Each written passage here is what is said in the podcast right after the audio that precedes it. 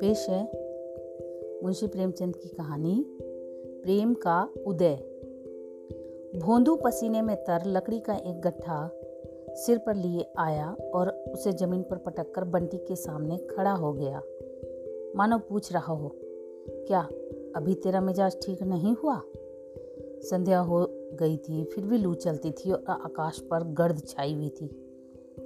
प्रकृति रक्त शून्य देह की भांति शिथिल हो रही थी। भोंदू प्रातः काल घर से निकला था। दोपहरी उसने एक पेड़ की छां में काटी थी। समझा था, इस तपस्या से देवी जी का मुँह सीधा हो जाएगा। लेकिन घर आकर देखा तो वह अब भी को भवन में थी। भोंदू ने बातचीत छेड़ने के इरादे से कहा, ला, एक लोटा पानी दे तो बड़ी प्यास लगी है। मर गया सारे दिन। बाज़ार में जाऊँगा तो तीन आने से बेसी ना मिलेंगे। दो चार सेकंड मिल जाते तो मेहनत सफल हो जाती। बंटी ने सिरकी के अंदर बैठे बैठे कहा, धर्म भी लूटोगे और पैसे भी? मुँह धो रखो। बोंदू ने भवे सिकोड़ कर कहा, क्या धर्म धर्म बकती है? धर्म करना हँसी खेल नहीं है। धर्म हुआ करता है जिसे भगवान ने माना हो। हम क्या खाकर धर्म करें? भरपेट चवेना तो मिलता नहीं। धर्म करेंगे। बंटी ने अपना वार ओछा पड़ता देखकर चोट पर चोट की। संसार में कुछ ऐसे भी महात्मा हैं जो अपना पेट चाहे न भर सके, पर पड़ोसियों को न्योता देते फिरते हैं। नहीं तो सारे दिन बन बन लकड़ी न तोड़ते फिरते। ऐसे धर्मात्मा लोगों को मेहरिया रखने की क्यों सूझती है? यही मेरी समझ में नहीं आता। धर्म की गाड़ी क्या? अकेले नहीं खींचते बनती बोंदू इस चोट से तिल मिला गया। उसकी जिहरदार नसें तन गई।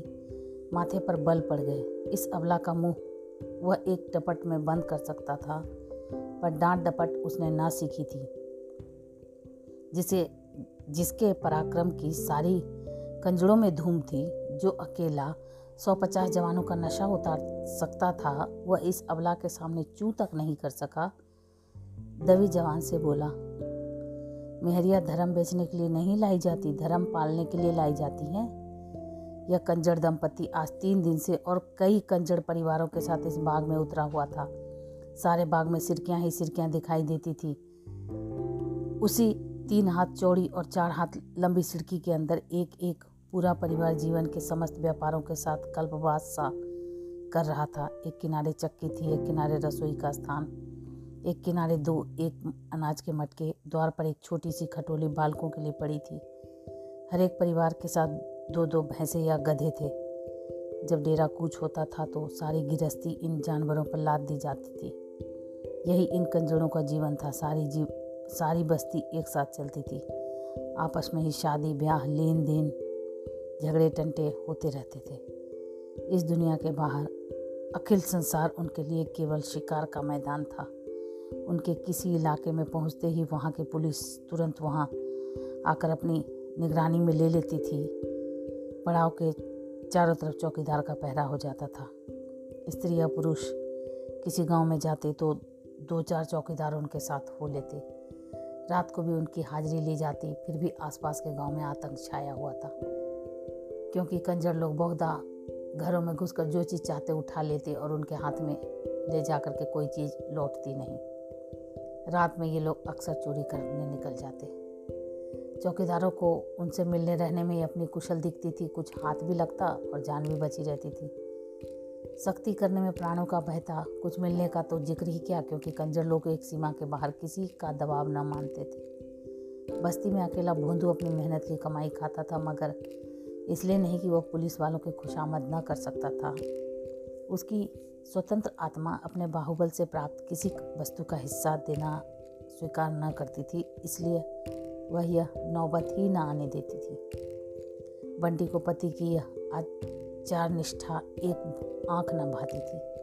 उसकी और बहनें नई नई साड़ियाँ नए नए आभूषण पहनती तो बंटी उन्हें देख देख कर पति की अकर्मण्यता पर कूटती थी। इस विषय पर दोनों में कितने ही संग्राम हो चुके थे। लेकिन भोंदू अपना परलोक बिगाड़ने पर राज़ी न होता था। आज भी प्रातःकाल यही समस्या खड़ी हुई थी और लक, भोंदू लकड़ी काटने जंगलों में निकल गया। सैकड़े मिल जाते तो आँसू पूछते। पर आज सैकड़े भी ना मिले, बंटी ने कहा, जिनसे कुछ नहीं हो सकता, वही धर्मात्मा धर्मात्मा बन जाते। हैं राण अपने माड़ में ही खुश है। भोंदू ने कहा तो मैं निखट्टू हूँ? बंटी ने इस प्रश्न का सीधा साधा उत्तर ना देकर कहा, मैं क्या जानूँ तुम क्या हो? मैं तो यही जानती हूँ कि यहाँ धेले धेले की चीज़ के लिए तरसना पड़ता है। यहीं सबको पहनते, उड़ते, हँसते, खेलते देखती हूँ तो क्या मुझे पहनने, उड़ने, हंसने, खेलने की साध नहीं है? तुम्हारे पल्ले पड़कर जिंदगानी नष्ट हो गई। भोंदू ने एक क्षण विचार मग्न रहकर कहा, जानती है, पकड़ जाऊँगा तो तीन साल से कम की सज़ा ना होगी। बंटी विचलित ना हुई। बोली, जब और लोग नहीं पकड़ जाते तो तुम ही पकड़े जाओगे। और लोग पुलिस को मिला लेते हैं। थानेदार के पाँव सहलाते हैं, चौकीदार के खुशामद करते हैं। तो तू चाहती है मैं भी औरों की तरह सबकी चिरोती करता फिरूं? बंटी ने अपना हटना छोड़ा। मैं तुम्हारे साथ सती होने की नहीं आई हूँ। फिर तुम्हारे छुड़े गरासे को कोई कहाँ तक डरे? जानवर को भी घास भूसा नहीं मिलता तो पगात उड़ाकर किसी के खेत में बैठ जाता है। मैं तो आदमी हूँ। बोंदू ने इसका कुछ जवाब न दिया। उसकी स्त्री कोई दूसरा घर कर ले। यह कल्पना उसके लिए कल्पना अपमान से भरी थी। आज बंटी ने यह, पहली बार यह धमकी दी। अब तक भोंदू इस तरफ़ से निश्चिंत था। अब यह नई संभावना उसके सम्मुख उपस्थित हुई। उस दुर्दिन को वह अपना काबू चलते अपने पास ना आने देगा। आज भोंदू की दृष्टि में वह इज़्ज़त नहीं रही, वो भरोसा नहीं रहा। मज़बूत दीवारों को टिकोने की ज़रूरत नहीं। जब दीवार हिलने लगती है, तब हमें उसे संभालने की चिंता होती है। आज भोंदू को अपनी दीवार हिलती हुई मालूम होती थी। आज तक बंटी अपनी थी वह जितना अपनी ओर से निश्चिंत था, उतना ही उसकी ओर से भी था। वह जिस तरह खुद रहता था, उसी तरह उसको भी रखता था, जो खुद खाता था, वही उसको खिलाता था। उसके लिए कोई विशेष फ़िक्र न थी। पर आज उसे मालूम हुआ कि वह अपनी नहीं है। अब उसका विशेष रूप से सत्कार करना होगा, विशेष रूप से दिलजोई करनी होगी। सूर्यास्त हो रखा था। उसने देखा, उसका गधा चलकर चुपचाप सिर झुकाए हुए चला आ रहा है। बोनू ने कभी उसकी खाने पीने की चिंता न की थी, क्योंकि गधा किसी और को अपना स्वामी बनाने की धमकी न दे सकता था। भोंदू ने बाहर आकर गधे को पुचकारा, उसकी पीठ सहलाई और तुरंत उसे पानी पिलाने के लिए डोल और रस्सी लेकर चल दिया। इसके दूसरे ही दिन कस्बे में एक धनु ठाकुर के घर चोरी हो गया। उस रात को भोंदू अपने डेरे पर न था। बंटी ने चौकीदार से कहा, वह जंगल से नहीं लौटा। प्रातःकाल भोंदुआ पहुँचा। उसकी कमर में रुपयों की एक थैली थी। कुछ सोने के गहने भी थे। बंटी ने तुरंत गहनों को ले जाकर एक वृक्ष की जड़ में गाड़ दिया। रुपयों की क्या पहचान हो सकती थी? भोंदू ने कहा, अगर कोई पूछे इतने रुपए कहाँ मिले तो क्या कहोगी? बंटी ने आँखें नचाकर कहा, कह दूँगी, क्यों बताऊँ? दुनिया कमाती है तो किसी को हिसाब देने जाती है। हम क्यों अपना हिसाब दें? भोंदू ने संदिग्ध भाव से गर्दन हिलाकर कहा, यह कहने से गला न छूटेगा बंटी तू कह देना, मैं तीन चार मास से दो दो चार चार रुपए जमा करती आई हूँ, हमारा खर्च ही कौन बड़ा लंबा है? दोनों ने मिलकर बहुत से जवाब सोच निकाले, जड़ी बूटियाँ बेचते हैं एक एक जड़ी के लिए मुट्ठी मुट्ठी भर रुपए मिल जाते हैं, खस, सैकड़े, जानवरों की खालें, नख और चर्बी सभी बेचते हैं। इस ओर से निश्चिंत होकर दोनों बाज़ार चले। बंटी ने अपने लिए तरह तरह के कपड़े, चूड़ियाँ, टिकुलियाँ, बूंदे, सिंदूर, पान तम्बाकू तेल और मिठाई ली। फिर दोनों जने शराब की दुकान गए, खूब शराब पी। फिर दो बोतल शराब रात के लिए लेकर दोनों घूमते, घामते, गाते, बजाते घरी रात गए, डेरे पर लौटे। बंटी के पाँव ज़मीन पर ना पड़ते थे। आते ही बन ठन कर पड़ोसियों को अपने छवि दिखाने लगी। जब वह लौटकर अपने घर आई और भोजन पकाने लगी, तब पड़ोसियों ने टिप्पणी शुरू की। कहीं गहरा हाथ मारा है, बड़ा धर्मात्मा बना फिरता था। बगला भगत है, बंटी तो आज जैसे हवा में उड़ रही है। आज भुंदुआ की कितनी खातिर हो रही है? नहीं तो कभी एक लुटिया पानी देने भी ना उठती थी। रात को भोंदू को देवी की याद आई। आज तक कभी उसने देवी को वेदी पर बकरी का बलिदान न किया था। पुलिस को मिलाने में ज़्यादा खर्च था, कुछ आत्मसम्मान भी खोना पड़ता। देवी जी केवल एक बकरे में राज़ी हो जाती हैं। हाँ उससे एक गलती ज़रूर हुई थी। उसकी बिरादरी के और लोग साधारणतया कार्य सिद्धि के पहले ही बलिदान किया करते थे। भोंदू ने यह खतरा न लिया। जब तक माल हाथ ना आ जाए, उसके भरोसे पर देवी देवताओं को खिलाना, उसकी व्यवसायिक बुद्धि को न जचा। औरों से अपने कृत्य को गुप्त रखना भी चाहता था। इसलिए किसी को सूचना भी ना दी थी। यहाँ तक कि बंटी से भी ना कहा था। बंटी तो भोजन बना रही थी वह बकरे की तलाश में घर से निकल पड़ा। बंटी ने पूछा, अब भोजन करने के जून कहाँ चले? अभी आता हूँ। मत जाओ, मुझे डर लगता है। भोंदू स्नेह के नवीन प्रकाश से खिलकर बोला, मुझे देर न लगेगी। तू न यह गड़ा साहब ने पास रख ले। उसने गड़ासा निकाल कर बंटी के पास रख दिया और निकला। बकरे की समस्या बेढबती रात को बकरा कहाँ से लाता? इस समस्या को भी उसने एक नए ढंग से हल किया। पास की बस्ती में एक गडरिए के पास कई बकरे पले थे। उसने सोचा, वहीं से एक बकरा उठा लाऊं। देवी जी को अपने बलिदान से मतलब है या ऐसे कि बकरा कैसे और कहाँ से आया? मगर बस्ती के समीप पहुँचा ही था कि पुलिस के चार चौकीदारों ने उसे गिरफ़्तार कर लिया और मुश्के बाँध कर थाने ले चले।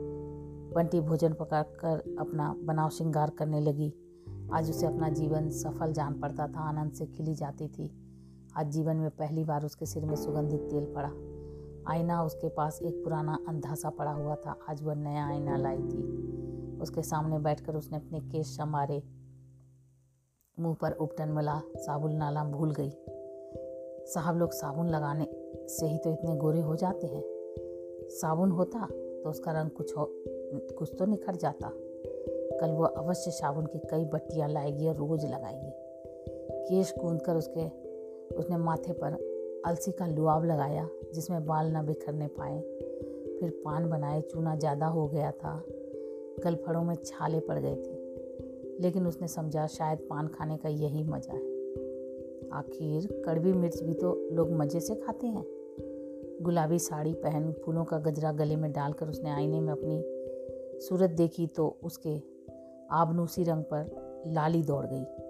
आप ही आप लज्जा से उसकी आँखें झुक गई। दरिद्रता की आग से नारित्व भी भस्म हो जाता है। नारित्व की लज्जा का क्या ज़िक्र? मैले कुचैले कपड़े पहनकर ल जाना ऐसा ही है, जैसे कोई चबेने में सुगंध लगा कर खाए। इस तरह बंटी भोंदू की राह देखने लगी। जब अब भी वह ना आया तो उसका जी झुंझलाने लगा। रोज तो साँझ ही से द्वार पर पड़े रहते थे। आज न जाने कहाँ जाकर बैठे रहे। शिकारी अपनी बंदूक भर लेने के बाद इसके सिवा और क्या चाहता है कि शिकारी सामने आए। बंटी के सूखे हृदय में आज पानी पड़ते ही उसका नारित्व अंकुरित हो गया। झुंझलाहट के साथ उसे चिंता भी होने लगी। उसने बाहर निकलकर कई बार पुकारा। उसके कंठ स्वर में इतना अनुराग कभी न था। उसे कई बार भान हुआ कि भोंदू आ रहा है। वह हर बार सिरकी के अंदर दौड़ आई और आईने में सूरत देखी कि कुछ बिगड़ ना गया हो। ऐसी धड़कन, ऐसी उलझन उसकी अनुभूति से बाहर थी। बंटी सारी रात भोंदू के इंतज़ार में उद्विग्न रही। ज्यों ज्यों रात बीतती गई, उसकी शंका तीव्र होती जाती थी। आज ही उसके वास्तविक जीवन का आरंभ हुआ था और आज ही यह हाल। प्रातःकाल वह उठी तो अभी कुछ अंधेरा ही था। इस जगह से उसका खिन्न खिन्न और सारी देह अलसाई हुई थी। रह रह कर भीतर से एक लहर सी भी उठती थी, आँखें भर भर आती थी। सहसा किसी ने कहा, अरे बंटी भोंदू रात पकड़ गया। बंटी थाने पहुँची तो पसीने में तर थी और दम फूल रहा था। उसे भोंदू पर दया न थी, क्रोध आ रहा था। सारा जमाना यही काम करता है और चैन की बंसी बजाता है। उन्होंने कहते कहते हाथ भी लगाया तो चुप गए। नहीं सहूर था तो साफ़ कह देते मुझसे यह काम नहीं होगा। मैं यह थोड़े कहती थी कि आग में फांद पड़ो। उसे देखते ही थानेदार ने धौस जमाई। यही तो है बंधुआ की औरत, इसे भी पकड़ लो। बंटी ने हेकड़ी जगाई, जताई हाँ हाँ पकड़ लो, यहाँ किसी से नहीं डरते। जब कोई काम ही नहीं करते तो डरो क्यों? अफसर और माथा सभी की अनुरक्त आँखें बंटी की ओर उठने लगी। बोंदू की तरफ़ से लोगों के दिल कुछ नर्म हो गए, उसे धूप से छाह में बिठा दिया गया। उसके दोनों हाथ पीछे बंधे हुए थे और धूल दूषित काली देह पर भी जूतों और कोड़ों के रक्तमय मार साफ़ नज़र आ रहे थे। उसने एक बार बंटी की ओर देखा। मानो कह रहा था, देखना, कहीं इन लोगों के धोखे में ना आ जाना। थानेदार ने डांट बटाई। जरा इसकी दीदा दिलोरी देखो, जैसे देवी ही तो है। मगर इस फेर में न रहना, यहाँ तुम लोगों की नस नस पहचानता हूँ। इतने कोड़े लगाऊँगा कि चमड़ी उड़ जाएगी। नहीं तो सीधे से कबूल दो, सारा माल लौटा दो, इसी में खैरियत है। बोंदू ने बैठे बैठे कहा, क्या कबूल दें? जो देश को लूटते हैं, उनसे तो कोई नहीं बोलता। जो बेचारे अपनी गाढ़ी कमाई की रोटी खाते हैं, उनका गला काटने को पुलिस भी तैयार रहती है। हमारे पास किसी को नज़र भेंट देने के लिए पैसे नहीं हैं। थानेदार ने कठोर स्वर में कहा हाँ हाँ जो कुछ कोर कसर रह गई, वो पूरी कर दें, किरकिरी ना होने पाए। मगर इन बैठकबाजियों से बच नहीं सकते। अगर इकबाल ना किया तो तीन साल को जाओगे। मेरा क्या? मेरा क्या बिगड़ता है? अरे छोटे सिंह, ज़रा लाल मिर्च की धुनी तो दो उसे। कोठरी बंद करके पसेरी भर मिर्चें सुलगा दो। अभी माल बरामद हुआ जाता है। बोंदू ने डिटाई से कहा, दरोगा जी, बोटी काट डालो, लेकिन कुछ हाथ ना लगेगा। तुमने मुझे रात भर पिटवाया है, मेरी एक एक हड्डी चूर चूर हो गई है। कोई दूसरा होता तो अब तक सिधार गया होता। क्या तुम समझते हो आदमी को रुपए पैसे जान से प्यारे होते हैं? जान ही के लिए तो आदमी सब तरह के कुकर्म करता है। धुनी सुलगा कर भी देख लो। दरोगा जी को अब विश्वास आया कि इस फौलाद को झुकाना मुश्किल है। भोंदू की मुखाकृति से शहीदों का सा आत्मसमर्पण झलक रहा था। यद्यपि उनके हुक्म की तामील होने लगी, कांस्टेबलों ने भोंदू को एक कोठरी में बंद किया। दो आदमी मिर्चे लाने दौड़े। लेकिन दरोगा की युद्ध नीति बदल गई थी। बंटी का हृदय छोप से फटा जाता था। वह जानती थी, चोरी करके इकबाल कर लेना कंजर जाति की नीति में महान लज्जा की बात है। लेकिन क्या ये सचमुच मिर्च की धुनी सुलगा देंगे? इतना कठोर है इनका हृदय। सालन बघाड़ने में कभी मिर्च जल जाती है तो छींकों और खांसियों के मारे दम निकलने लगता है। जब नाक के पास धुनी सुलगाई जाएगी, तब तो प्राण ही निकल जाएँगे। उसने जान पर खेल कर कहा दरोगा जी तुम समझते हो कि इन गरीबों की पीठ पर कोई नहीं है लेकिन मैं कह देती हूँ हाकिम से रत्ती रत्ती हाल कह दूँगी। भला चाहते हो तो उसे छोड़ दो नहीं तो इसका बुरा, हाल बुरा होगा। थानेदार ने मुस्कुरा कर कहा तुझे क्या? वो मर जाएगा? किसी और के नीचे बैठ जाना? जो कुछ जमा छता लाया होगा वह तो तेरे ही हाथ में होगी। क्यों नहीं अकवाल करके उसे छुड़ा लेती? मैं वादा करता हूँ, मुकदमा ना चलाऊँगा। सब माल लौटा दे। तूने ही उसे मंत्र दिया होगा। गुलाबी साड़ी, पान और खुशबूदार तेल के लिए तू ही ललच रही होगी। उसकी इतनी सांसत हो रही है और तू खड़ी देख रही है। शायद बंटी की अंतरात्मा को यह विश्वास न था कि ये लोग इतने अमानुषीय अत्याचार कर सकते हैं। लेकिन जब सचमुच धुनी सुलगा दी गई मिर्च की तीखी जहरीली झार फैली और फूंदू के खांसने की आवाज़ें कानों में आई तो उसकी आत्मा कातर हो उठी। उसका वह दुस्साहस झूठे रंग की भांति उड़ गया। उसने दारोगा जी के पाँव पकड़ लिए और दीन भाव से बोली, मालिक, मुझ पर दया करो, मैं सब कुछ दे दूँगी। धोनी उसी वक्त हटा ली गई। भोंदू ने सशंक होकर पूछा, धोनी क्यों हटाते हो? एक चौकीदार ने कहा, तेरी औरत ने इकबाल कर लिया। बंधु की नाक, आँख, मुँह से पानी जारी था। सिर चक्कर खाकर रहा था, गले की आवाज़ बंद सी हो गई थी। पर वह वाक्य सुनते ही वह सचेत हो गया। उसकी दोनों मुठ्ठियाँ बंद गई। बोला, क्या कहा? कहा क्या? चोरी खुल गई। दारोगा जी माल बरामद करने गए हुए हैं। पहले ही अखबाल कर लिया होता तो क्यों इतनी सांसत होती? बोंदू ने गरज कर कहा, वो झूठ बोलती है? वहाँ माल बरामद हो गया, तुम अपनी ही राग गा रहे हो। मर्यादा की, परंपरा की मर्यादा को अपने हाथों भंग होने की लज्जा से बोंधु का मस्तक झुक गया। इस घोर अपमान के बाद अब उसे अपना जीवन, दया, घृणा और तिरस्कार इन सभी दशाओं से निखित जान पड़ता था। वह अपने समाज में पतित हो गया था। सहसा बंटी आकर खड़ी हो गई और कुछ कहना ही चाहती थी कि भोंदू की रौद्र मुद्रा देखकर उसकी जवान बंद हो गई। उसे देखते ही भोंदू की आहत मर्यादा, किसी आहत सर्प की भांति तड़प उठी। उसने बंटी को अंगारों सी तपती हुई लाल आँखों से देखा। उन आँखों में हिंसा की आग जल रही थी। बंटी सिर से पाँव तक काँप उठी। वह उल्टे पाँव वहाँ से भागी। किसी देवता के अग्निबान के समान वे दोनों अंगारों सी आँखें उसके हृदय में चुभने लगी। थाने से निकलकर बंटी ने सोचा, अब कहाँ जाऊँ? भोंदू उसके साथ होता तो वह पड़ोसियों के तिरस्कार को सह लेती। इस दशा में उसके लिए अपने घर जाना असंभव था। वे दोनों अंगारे सी आँखें उसके हृदय में चुभी जाती थी। लेकिन कल की सौभाग्य विभूतियों का मुँह उसे डेरे की ओर खींचने लगा। शराब की बोतल अब भी भरी धरी थी। फुलौड़ियाँ छीके पर हांडी में धरी थी। वह तीव्र लालसा जो मृत्यु को सम्मुख देखकर भी संसार के भोग्य पदार्थों की ओर मन को चलायमान कर देती है, उसे खींचकर डेरे की ओर ले चली। दोपहर हो गया था, वह पहाड़ पर पहुँची तो सन्नाटा छाया हुआ था। अभी कुछ देर पहले जो स्थान जीवन का क्रीड़ा क्षेत्र बना हुआ था, बिल्कुल निर्जन हो गया था। बिरादरी वालों के तिरस्कार का सबसे भयंकर रूप था। सभी ने उसे त्याज्य समझ लिया, केवल उसकी सिरकी उस निर्जनता में रोती हुई खड़ी थी। बंटी ने उसके अंदर पाँव रखे तो उसके मन में, मन की कुछ वही दशा हुई, जो अकेला घर देखकर किसी चोर की होती है। कौन कौन सी चीज़ समेटे? उस कुटी में उसने रो रो कर पाँच वर्ष काटे थे, पर आज उसे, उससे वही ममता हो गई रही थी, जो किसी माता को अपने दुर्गुनी पुत्र को देखकर होती है, जो बरसों के बाद परदेश से लौटा हो। हवा से कुछ चीज़ें इधर उधर हो गई थी, उसने तुरंत उसे संभाल कर रखा। फुलौड़ियों की हांडी छीके पर कुछ ठंडी हो गई थी। शायद उस पर बिल्ली झपटी थी। उसने जल्दी से हांडी उतार देखी फुलौड़ियाँ अछूती थी। पान पर जो गीला कपड़ा लपेटा था, वह सूख गया। उसने तुरंत कपड़ा तर कर दिया। किसी के पाँव की आहट पाकर उसका कलेजा धक से हो गया, भोंदू आ रहा है। उसकी वह दोनों अंगारे सी आँखें, उसके रोए खड़े हो गए। भोंदू के क्रोध का उसे एक दो बार अनुभव हो चुका था, लेकिन उसने दिल को मज़बूत किया। क्यों मारेगा? कुछ कहेगा, कुछ पूछेगा, कुछ सवाल जवाब करेगा कि यूँ ही गढ़ासा चला देगा।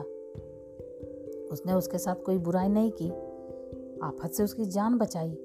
मरजात जान से प्यारी नहीं होती। बोंदू को होगी, उसे नहीं है। क्या इतनी सी बात के लिए वह उसकी जान ले लेगा? उसने सिरकी के द्वार से झांका। बोंदू ना था, केवल उसका गधा चला रहा था। बंटी आज उस अभागे से गधे को देखकर ऐसी प्रसन्न हुई। मानो अपना भाई नहर से बतासों की पोट पोटली लिए थका मांदा चला आता हो। उसने जाकर उसकी गर्दन सहलाई और उसके थूथन को अपने मुँह से लगा लिया। वो उसे फूटी आँखों न भाता था, पर आज उससे उसे कितनी आत्मीयता हो रही थी। वह दोनों अंगारे सी आँखों उसे घूर रही थी। वह सिहर उठी। उसने फिर सोचा, क्या किसी तरह न छोड़ेगा? वह रोती हुई उसके पैरों पर गिर पड़ेगी। क्या तब भी न छोड़ेगा? इन आँखों की वह कितनी सराहना किया करता था। इनमें आँसू बहते देखकर भी उसे दया नहीं आएगी। बंटी ने चुक्कर में शराब उड़ेल कर पी ली और छीके से फुलौड़ियाँ उतार कर खाई। जब उसे मरना ही है तो साथ क्यों रह जाए? वह दोनों अंगारे सी आँखें उसके सामने चमक रही थी। दूसरा चुक्कर भरा और पी गई। जहरीला ठर्रा, जिसे दोपहर की गर्मी ने और भी घातक बना दिया। देखते देखते उसके मस्तिष्क को खोलाने लगा, बोतल आधी हो गई थी। उसने सोचा, भोंदू कहेगा, तूने इतनी दारू क्यों पी? तो वह क्या कहेगी? कह देगी हाँ पी। क्यों न पिए? इसी के लिए तो वह सब कुछ हुआ। वह एक बूंद ना छोड़ेगी, जो होना हो हो। भोंदू उसे मार नहीं सकता। इतना निर्दयी नहीं है इतना कायर नहीं है। उसने फिर चुक कर भरा और पी गई। पाँच वर्ष के वैवाहिक जीवन की अतीत स्मृतियाँ उसकी आँखों के सामने खिंच गई। सैकड़ों ही बार दोनों में गृह युद्ध हुए थे। आज बंटी को हर बार अपनी ज्यादती मालूम हो रही थी। बेचारा जो कुछ कमाता है उसी के हाथों पर रख देता है। अपने लिए कभी एक पैसे की तंबाकू भी लेता है तो पैसा उसी से माँगता है। भोर से सांस तक बन बन फिरा ही तो रहता है। जो काम उससे नहीं होता, वह कैसे करे? एक कांस्टेबल ने आकर कहा, अरे, बंटी कहाँ है? चल देख बोंदुआ का हाल बेहाल हो रहा है। अभी तक तो चुपचाप बैठा था, फिर ना जाने क्या जी में आया, एक पत्थर पर अपना सिर पटक दिया। लहू बह रहा है। अगर हम लोग दौड़ कर ना पकड़ लेते तो जान ही दे दे दे दी थी एक महीना बीत गया, संध्या का समय था। काली काली घटाएँ, छाई थी, मूसलाधार वर्षा हो रही थी। बोंदू की सिर की अब भी निर्जन स्थान पर पड़ी, खड़ी थी। बोंदू खटेली, खटोली पर पड़ा हुआ था और उसका चेहरा पीला पड़ गया था और देह जैसे सूख गई थी। वह शशंक आँखों से वर्षा की ओर देखता है। चाहता है उठकर बाहर देखूँ, पर उठा नहीं जाता। बंटी सिर पर घास का एक बोझ लिए पानी में लथपथ आती दिखलाई दी। वही गुलाबी साड़ी पर तार तार किंतु उसका चेहरा प्रसन्न है। विषाद और ग्लानी के बदले आँखों से अनुराग टपक रहा है। गति में वह चपलता, अंगों में वह सजीवता है, जो चित्त की शांति का चिन्ह है। भोंदू ने क्षीण स्वर में कहा, तू इतना भीग रही है, कहीं बीमार पड़ गई तो कोई एक घूट पानी देने वाला भी न रहेगा। मैं कहता हूँ, तू क्यों इतना मरती है? दो गट्टे तो बेच चुकी है, तीसरा गट्टा लाने का काम क्या था? यह हाड़ी में क्या लाई है? बंटी ने हाड़ी को छिपाते हुए कहा, कुछ तो नहीं, कैसी हाड़ी? भोंदू ज़ोर लगाकर खटोली से उठा। अंचल के नीचे छिपी हुई हांडी खोल दी और उसके भीतर नज़र डालकर बोला, अभी लौटा नहीं तो हांडी फोड़ दूँगा। बंटी ने धोती से पानी निचोड़ते हुए कहा, जरा आईने में सूरत देखो। घी दूध कुछ ना मिलेगा तो कैसे उठोगे कि सदा खाट पर ही सोने का विचार है? बोंदू ने खटोली पर लेटते हुए कहा, अपने लिए तो एक साड़ी नहीं लाई। कितना कह के हार गया। मेरे लिए घी और दूध सब चाहिए। मैं घी ना खाऊँगा, बंटी ने मुस्कुरा कर कहा। इसलिए तो खिलाती हूँ कि तुम जल्दी से काम धंधा करने लगो और मेरे लिए साड़ी लाओ बोंदू ने मुस्कुरा कर कहा। तो आज जाकर कहीं सेंध मारूं? बंटी बंटी ने उसके गाल पर एक ठोकर देकर कहा, पहले मेरा गला काट देना फिर जाना। तो ये आप सुन रहे थे मुंशी प्रेमचंद की रचना, रेणु की आवाज़ में। प्रेम का उदय। ऐसी ही अनोखी रचनाओं को सुनने के लिए मेरे चैनल को सब्सक्राइब करें, लाइक करें और शेयर करें। Thank you.